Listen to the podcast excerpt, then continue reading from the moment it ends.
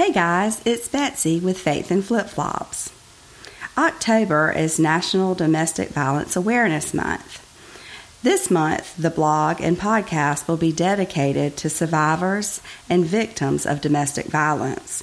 We want to join in the awareness effort. Today's topic Golden Boy. This is a true story, but the names have been changed. This is not my usual survivor story. This is the story of domestic violence taking three lives. I will let you know the ending ahead of time so you can choose whether or not to read or listen to this story. I was friends with this beautiful woman, and her story deserves to be set free. Another friend of hers and I have pieced together Lily's story for you in hopes that it will bring someone else in a similar situation a better result. The truth is that domestic violence kills. It is sneaky and it pulls you in before you know what is happening, and sometimes the accomplices are those that created the monster. Lily was a free spirit who was always smiling and giggling full of life and joy. She had a thriving business, enjoyed working out, spending time outside, and adored working with flowers. Her own family had let her down countless times, and she made the hard decision to walk away from their toxicity. But her friends had become her family, and she loved them with her whole heart. Lily's life was missing just two things she longed for a husband and a child. In a small town not far from Lily, a family was longing for three heirs to carry their family name into the future. Their lineage was extremely important to them, and bloodline meant everything. So they had carefully planned the checklist that their future heir's mother must possess in order to meet their specifications. Lily came into their line of sight, passed their background check, and seemed to meet the qualifications. At that point, the son, Clyde, was pushed out of the nest with instructions to come home with a wife and plans to start a family. Clyde met the chosen love of his life, and they began courting. Lily was wined and dined and treated like a queen. The new couple spent their time out and about in her world with visits to his home place. It was easy for Lily to fall in love with both Clyde and his family, as it offered her the farm life she enjoyed and the family she was missing. She had found the picture perfect leave it to beaver life she had prayed for.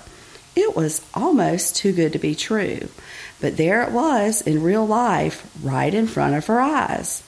Within six months of meeting Clyde, he proposed to the chosen love of his life, and they were married shortly thereafter in a simple yet perfect ceremony, sweetly handled by his parents.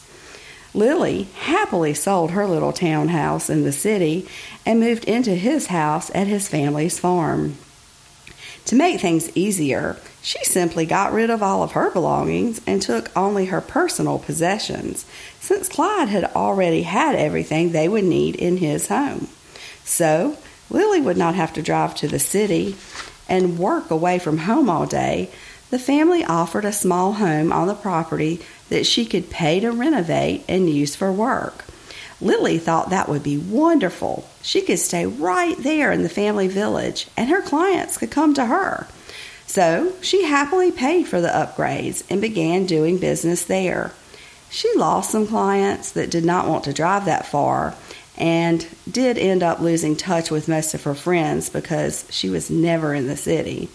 That saddened her some, but it was quickly made up for when she found out she was pregnant.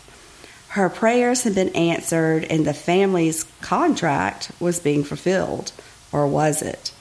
You see, until then, only hints of Lily's real place in the family had come out, and she had not quite put two and two together. However, it all came out as the gender reveal became closer. Lily finally learned the real reason she had become a member of the family. She was simply their breeder, expected to produce heirs, specifically a boy. Suddenly, she realized how isolated she was, how dependent she had become, and what a mess she was in. She was no more than one of their breeding mares and only taken care of in hopes of providing them with what they wanted. What if the child was not a boy? What if the child was not perfect? It was explained to her that as soon as she had the baby and her body healed, that her sole purpose would be to become pregnant again, and that that cycle would continue until there were three heirs for the family kingdom. Her life was not the fairy tale come to reality that she thought. It was the beginning of a horror movie. Once the truth was out, Lily became depressed, worried, and fearful. She felt trapped but literally had nowhere to go as she had given up everything and allowed her life to be taken over by the family. The day arrived to find out if the baby was a boy or a girl. The news was not what the family wanted. The baby was a girl. Clyde was angry with her. From the point forward, the family was already talking up the next pregnancy. They had already dismissed baby girl, and she was not even born yet. But Lily loved that baby more than life itself. In fact, she was the only reason Lily had to go on. The only one Lily knew would always love her, and the only true family Lily would have. Pregnancy was hard physically and mentally. There were blood pressure issues on top of the fact that Lily was high risk due to age. Emotionally, Lily was beaten down with a few friends to help her through the isolated pregnancy and no way out of the village. Lily no longer smiled and danced in her happy world. She simply waddled through her days blindly. Charlotte Greta was born during a rough delivery, but she did put the smile back on her mama's face. Lily quickly began battling postpartum depression and at her six week checkup mentioned the fact that it was time for her to begin the process for baby number two. However, the family plans were rudely interrupted by Mother Nature. The doctor informed Lily that she was in premenopause and that a pregnancy was unlikely and could be dangerous for she and an unborn baby. Lily totally broke. What was she going to do? How would she tell Clyde? How would the family react? She held off telling them as long as she could, but finally broke the news. That is when the abuse truly began. Immediately, the family laid claim to the baby, refusing to even call her by her first name, Charlotte, that Lily was allowed to pick. Instead, they called her Greta, as that was the name from their family. Greta was treated like the queen she deserved to be, although it was only to hurt Lily. She was taken care of while Lily worked by the grandmother who fed and bathed her, taking over Lily's responsibilities. Clyde would meet at the parents' home for lunch and dinner meals and only return Greta to the home he lived in with Lily after Greta fell asleep. Lily had to work because Clyde and family refused to pay for anything for her, including food. Many nights there was nothing in the home to eat but bread and cheese because Clyde and Greta ate at the main house. Lily wasted away to 90 pounds worth of skin and bones and looked as bad as she felt inside. There was constant berating, constant threats, and pushing that became shoving, but never enough to call the police. And in the small area they lived in, the family owned the police, so a call to them would have been useless. Lily was powerless and struggled to have enough energy for she and her child to survive, but she did keep going. Clyde went as far as to force Greta to bathe with him and sleep with him in the same bed to keep him away from Lily. That was the final straw. She began verbally fighting back, met with an attorney, and hired a private investigator. It seemed that she was not in as bad shape as the family wanted her to believe. Clyde had a girlfriend that had a farm just down the road from the family, and she had already passed the background check and inspection and was ready to start having the family heirs. The family was simply biding time to push Lily over the edge so they would have no trouble getting custody of Greta. But they had a problem. Lily now knew the truth. The attorney knew the truth, and the PI knew the truth. Lily was not leaving without her little girl and would fight to keep the family from continuing to turn her baby girl against her. There would be one last blow up, and the family got what they wanted. It pushed Lily over the edge. On a Thursday evening, Charlotte had not eaten at the main house and was hungry.